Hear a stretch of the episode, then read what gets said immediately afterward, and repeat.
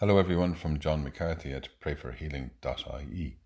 In the Eucharistic liturgy, right before the distribution of communion, the priest, holding the body and blood of Christ, says, Behold the Lamb of God. Behold him who takes away the sin of the world. Blessed are those called to the supper of the Lamb. Today's Gospel is from John. Master, this woman was caught in the very act of committing adultery, and Moses has ordered us in the law to condemn women like this to death by stoning. What have you to say? They asked him. They asked him this as a test, looking for something to use against him.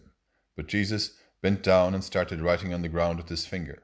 As they persisted with their question, he looked up and said, If there is one of you who has not sinned, let him be the first to throw a stone at her.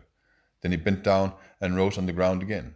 When they heard this, they went away one by one, beginning with the eldest, until Jesus was left alone with the woman who remained standing there. He looked up and said, Woman, where are they? Has no one condemned you? No one, sir, she replied. Neither do I condemn you, said Jesus. Go away and do not sin any more.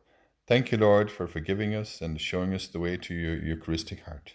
We ask you, Heavenly Father, to call us to the supper of the Lamb as we say together and pray for one another. Hail Mary, full of grace, the Lord is with thee.